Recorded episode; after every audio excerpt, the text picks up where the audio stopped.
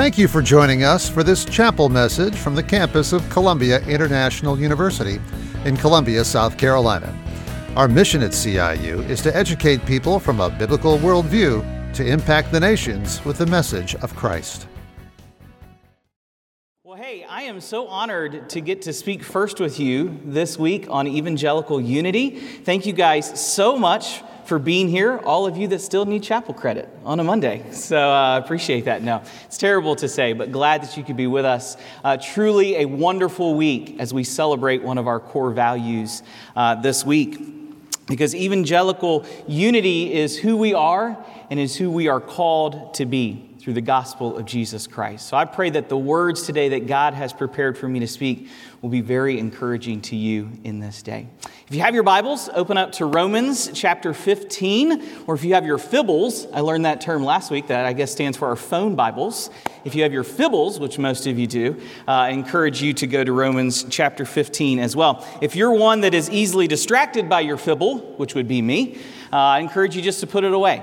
And uh, for about the next 20 minutes, sit back. Words will be on the screen, scripture will be on the screen, and just allow the Holy Spirit to speak to you in the presence of this moment today. Romans chapter 15, we're going to be reading verses 1 through 7. It says, We who are strong have an obligation. We pause right there for just a moment because it's, it's easy for us when we read something like that to think, well, well, that is not me. Like, I am not strong in the faith. Well, let me tell you right now, you that are in this university, that are blessed to get a Christian education within the establishment and the history of CIU, you are obligated within the faith. And so may we all take that in this morning that we are who Paul is writing about in Romans 15. We who are strong have an obligation to bear with the failings of the weak and not to please ourselves. Verse 2 Let each of us please his neighbor for his good, to build him up. For Christ did not please himself, but as it is written, the reproaches of those who reproached you fell on me. For whatever was written in former days was written for our instruction, that through endurance and through the encouragement of the scriptures we might have hope. Verse 5 May the God of endurance and encouragement grant you to live in such harmony with one another, in accord with Christ Jesus, that together you may with one voice glorify the God and Father of our Lord Jesus Christ. Therefore, welcome one another as Christ has welcomed you for the glory of God. Let's pray, please. Father God, we thank you for this morning, God. We thank you for this Monday, we typically don't have chapels on Monday, but Lord, an important week as we discuss this value of evangelical unity. Lord, I pray that as we get this kicked off this week, Lord, that you would be present through the words and actions of this time. And Lord, that we would not just read these verses from Romans, God, and to hear the instruction that Paul gives to us, and that we would not take it lightly, but truly we would apply it into our life. So, Father, teach us something today. Lord, help us then from that instruction to apply it into our lives, that we may recognize the importance of being Christians together, unified around the gospel of Jesus Christ. So, Lord, may the words that I speak today be pleasing to you, Father, as your Spirit flows through me. We ask all this in the name of Jesus Christ. Amen. Anyone love to go on vacation? Yes. Let's be honest for a moment, okay? The truth of this, we're just a few days away from April. And then in April, I know it's going to be a long month, but we are like, oh, we are one month away from May. And in May comes graduation. And in graduation comes summer vacation. I smile because as faculty, we're just excited for summer vacation, as you are because we're blessed and it's been a long, hard, but profitable year in the ministry of whatever you do. For me, it's education. For others, in different disciplines. We're all ready for summer vacation.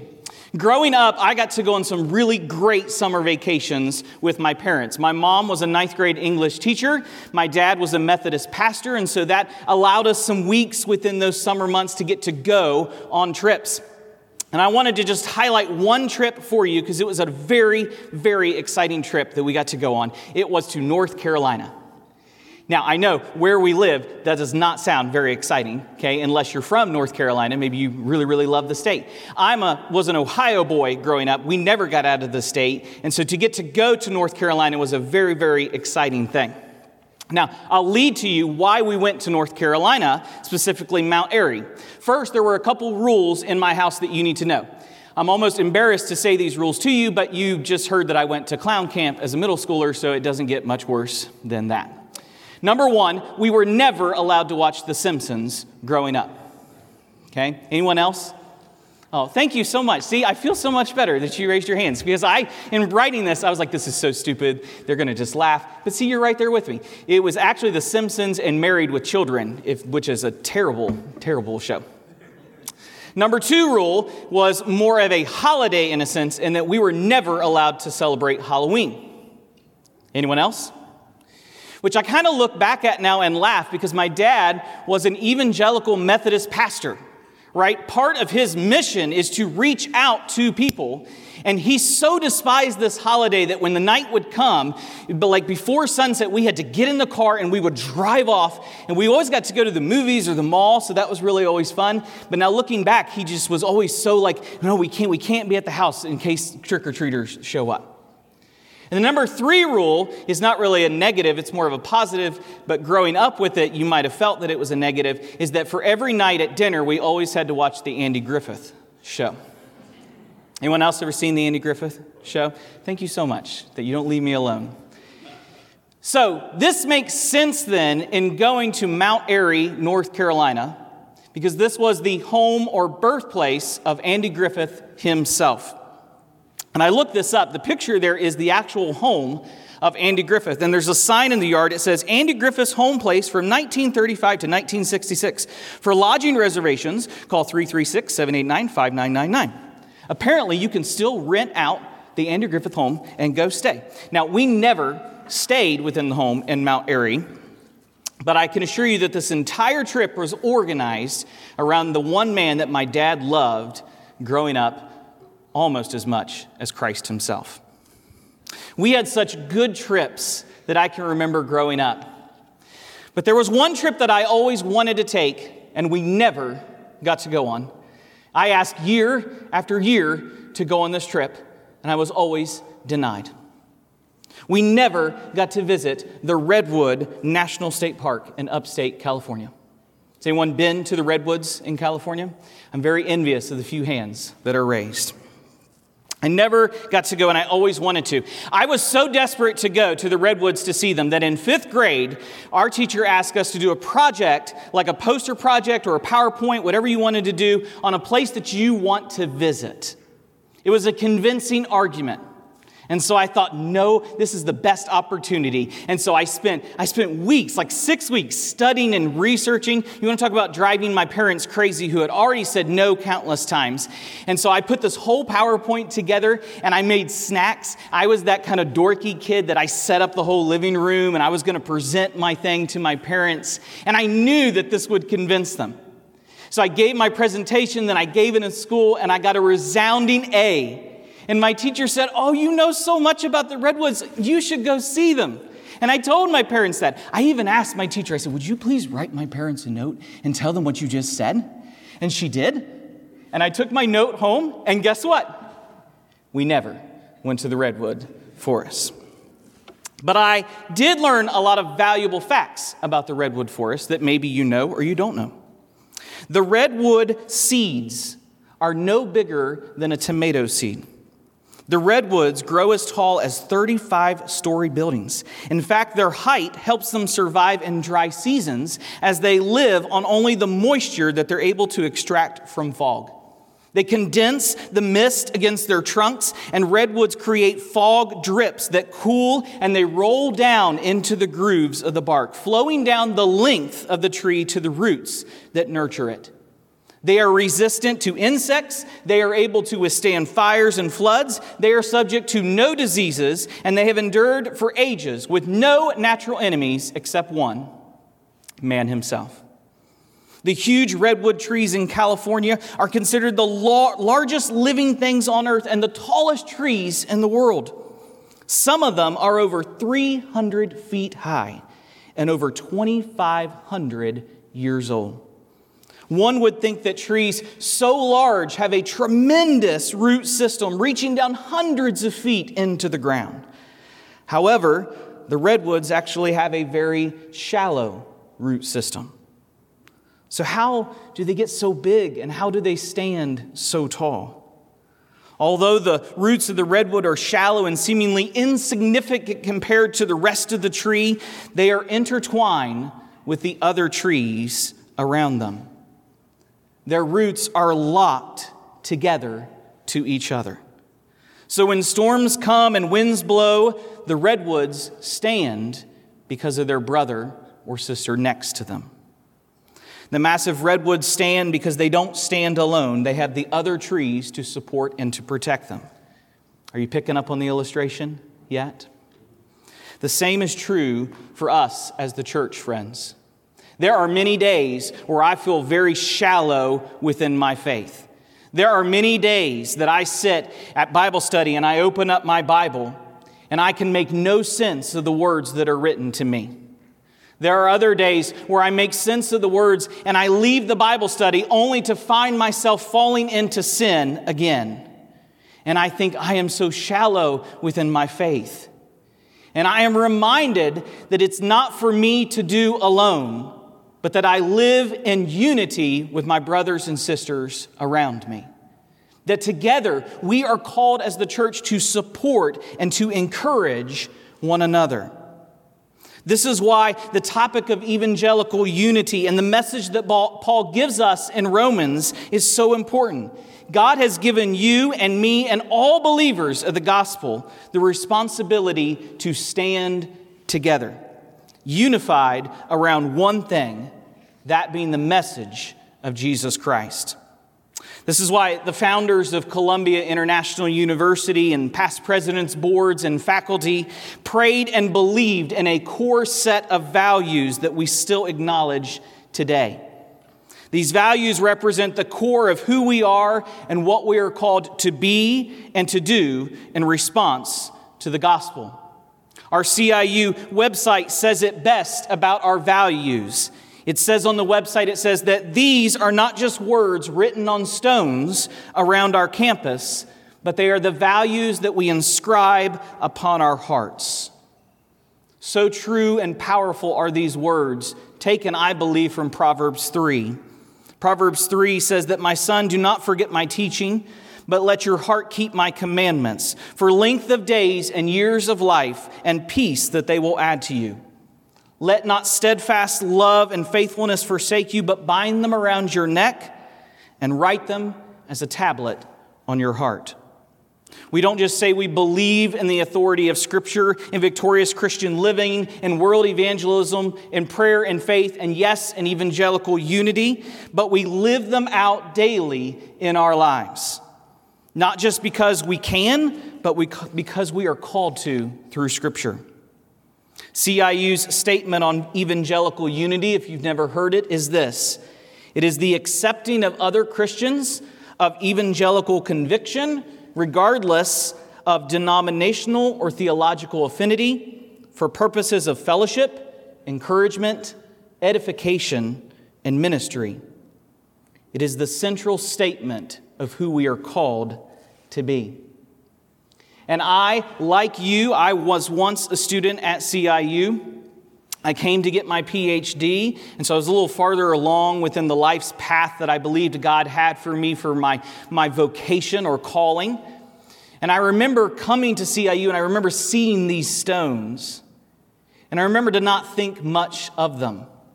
But then, as I spent time at CIU, as I spent time with God and developing and allowing Him to work within my life, I came to recognize that these stones are not just stones with words, but they represent the foundation of who we are called to be as Christians. And my prayer for you, I believe the prayer that all faculty has for you within this place, is that you would not just come, that you would not just study, that you would not just read and, and grow within your faith some, but that you would truly recognize who God has called you to be. Because those core values for me, and I promise you, if you trust Him and you give Him a little time while you're here at this place, that God will start to develop those values within you that you truly will not just know them and read them, but that you will live them and be them within your daily life. Let others, when they come on our campus, or it could ask the question when others come on our campus, who do they see through you? Do they see those values being lived out and edified within the decisions that you make in all that you say and do? So, how does this value of evangelical unity apply to us? What can Scripture teach us in relation to this value? Scripture instructs us, if we go back to Romans 15, that we are to bear with one another's weaknesses and to encourage one another towards spiritual growth. Again, verses 1 through 2, it says, We who are strong have an obligation to bear with the failings of the weak and not to please ourselves. Let each of us please his neighbor for his good to build him up. That means that I may need to sacrifice my pride, my wants, my desires, my intentions for the betterment of my brother or sister in Christ. This lesson goes against everything, you know this, everything that culture tries to teach you. Culture says that you need to look out for yourself. Culture says that your bank account needs to be full for you and for your wants and your desires. Culture tells us that every time spent should be time spent investing in yourself and not in others. That being successful or being profitable means looking out for yourself and no one else. But Scripture teaches us a better lesson, an acceptable lesson, and that we are to set an example as Christ did for us. Verse 3 again For Christ did not please himself, but he took on the reproach of not just one, but all of us on the cross. Only, friends, when we stop living for ourselves and we take responsibility of living for the edification, the fellowship, and the encouragement of others, will we be truly unified around the gospel of Christ. And only when I get to, to know my brother or sister in Christ can I truly support them in their struggle. For unity around the gospel means that I'm willing to do whatever it takes to see you spiritually grow and mature. I remember when I started here last year as, as a new faculty professor in the College of Ed, man, I, I felt so driven to get work done during the day.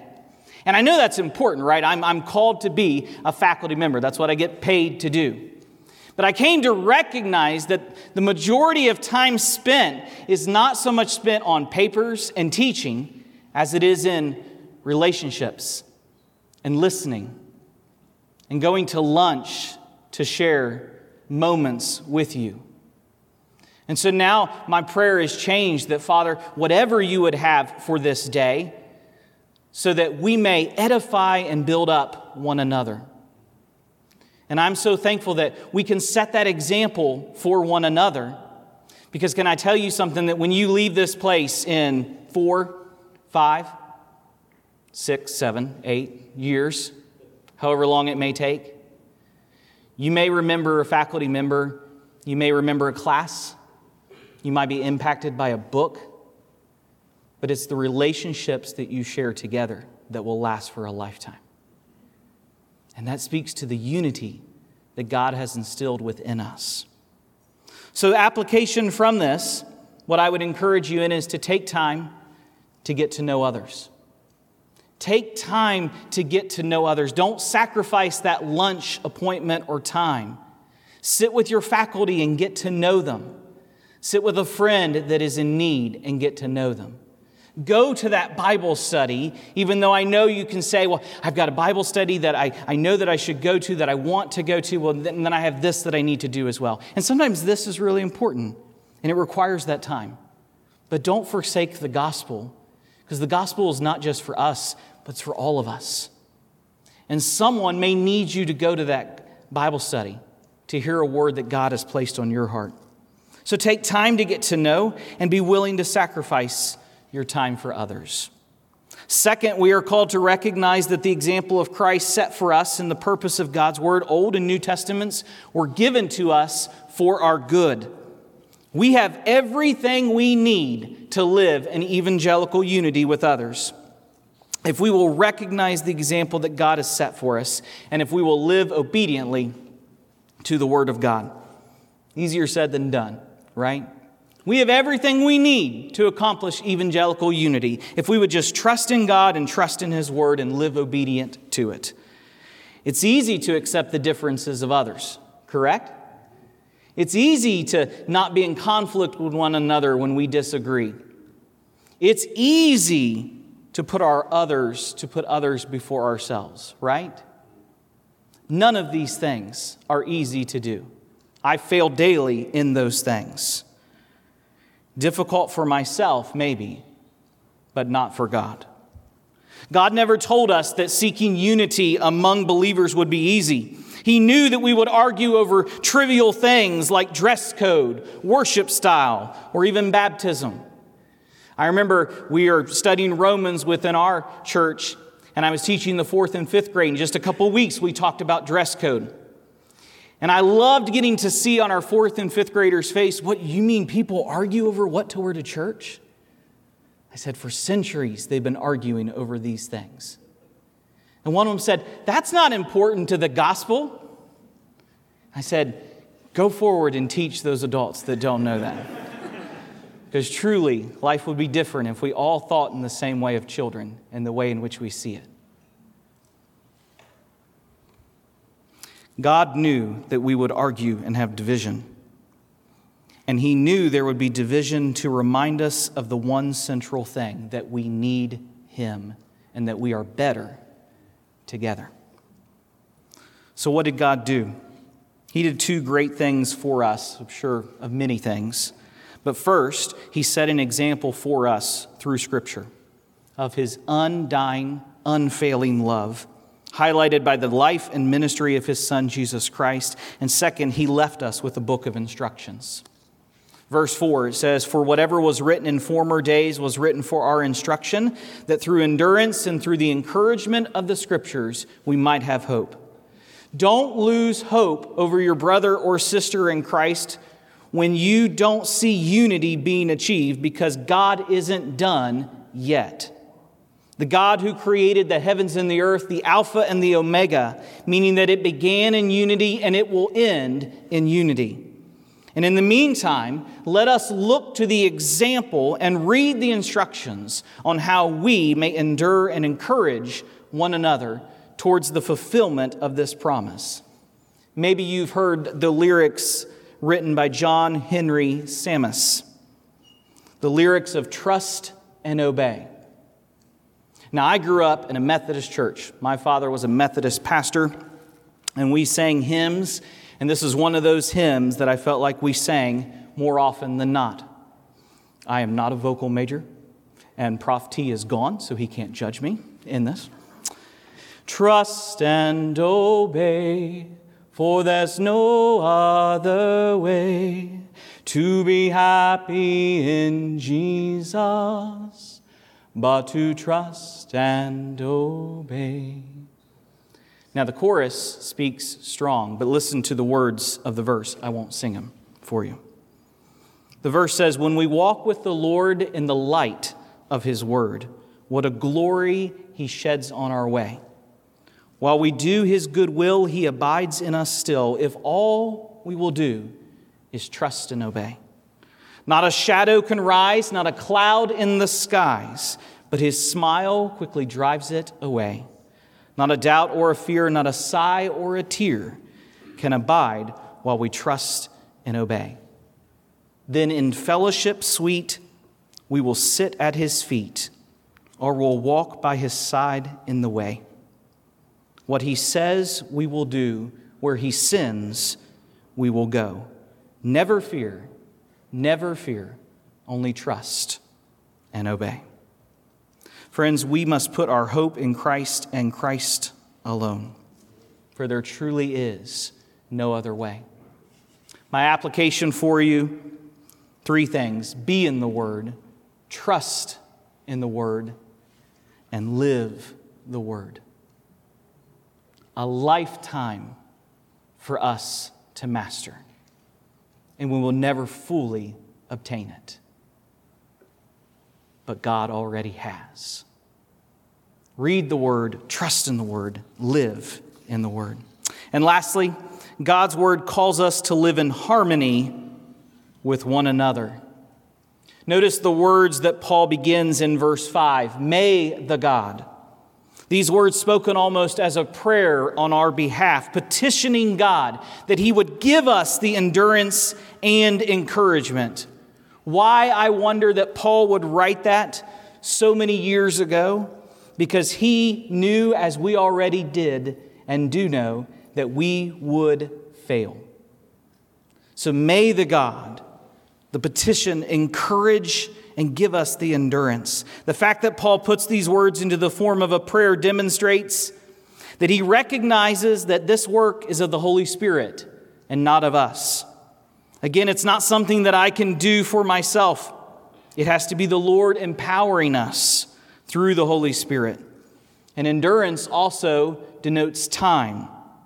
If you're a runner or you're an athlete, it's not about just what you can do in the moment, but it's about the endurance that you have to, to start and to finish well. And I am glad this morning that we serve a God of patience. Our God is a God of patience. We are oftentimes in such a hurry, and God often seems to work too slow for us. Often the purposes of God seem to be delayed, but they are always fulfilled. God's delays are not his denials, but rather his purpose and plan. God is purposeful in how and why he does all things. Our goal then cannot be to get ahead of God. Anyone tried to get ahead of God? All the time. Our goal then is to bring glory to God, the Father, through Jesus Christ. And we accomplish that goal by having one mind and one mouth, by being unified in thought and in speech, one voice for the glory of God, the Father of our Lord Jesus Christ. Paul ends this section of Scripture with one last important word of advice, maybe even the most important for all of us. Verse 7 Welcome one another as Christ has welcomed you. Friends, don't forget where you were and who you were before Christ. If I shared my testimony with you this morning of who I was before Christ, you'd be amazed that they'd let me stand on this stage to speak to you today. But I remember who I was. And I remember who I am now, not because of me, but because of what He did through me. I can only live in unity with others when I recognize my sin and I recognize the grace that God has given. Each of us are on different roads, different backgrounds, different stories, and we're all made and loved by the same God. We'll end today with a quote from Charles Spurgeon. Charles Spurgeon wrote this in response to Romans 15, verse 7. It says, Christ did not receive us because we were perfect because he could not see fault in us or because he hoped to gain somewhat at our hands. Ah, no, but in loving condescension, covering our faults and seeking our good, he welcomed us to his heart. So, in the same way and with the same purpose, let us receive one another. Let's pray. Father, we thank you for this morning, God. We thank you for the message of evangelical unity.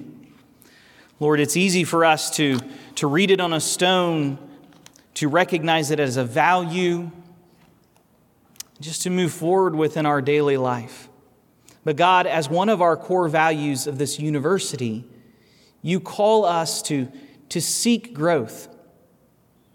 And Lord, that through growth that we would come to you in repentance, Father, and say, man, there has been so many times where I have quarreled with my brother and sister, that I have not lived in unity. Father, would you convict my heart? Lord, may you bring those things to the surface that I need to make right with my fellow brother or sister.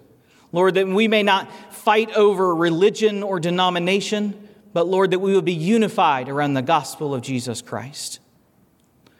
Lord, how great and how mighty and wonderful those redwoods are. They do not compare to who you have designed us to be. But Lord, we cannot stand alone. Lord, may we be unified around the gospel of Christ. May we be led by the Holy Spirit. And may we come together alongside our brothers and sisters. May we learn from each other. May we grow from each other. May we encourage and seek fellowship together. God, we thank you for this week. May this week be an encouraging time as we grow and as we seek after you through evangelical unity. Lord, we thank you for Romans and what you've spoken to us today. May we take and apply to our daily lives. In Christ's name we pray.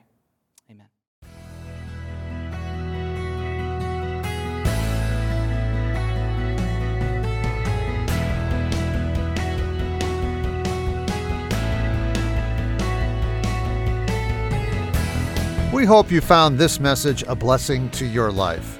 More Columbia International University Chapel messages are available at iTunes and at podcast.ciu.edu. Learn more about CIU's undergraduate, seminary, and graduate programs at our website, ciu.edu. Columbia International University educates people from a biblical worldview to impact the nations with the message of Christ.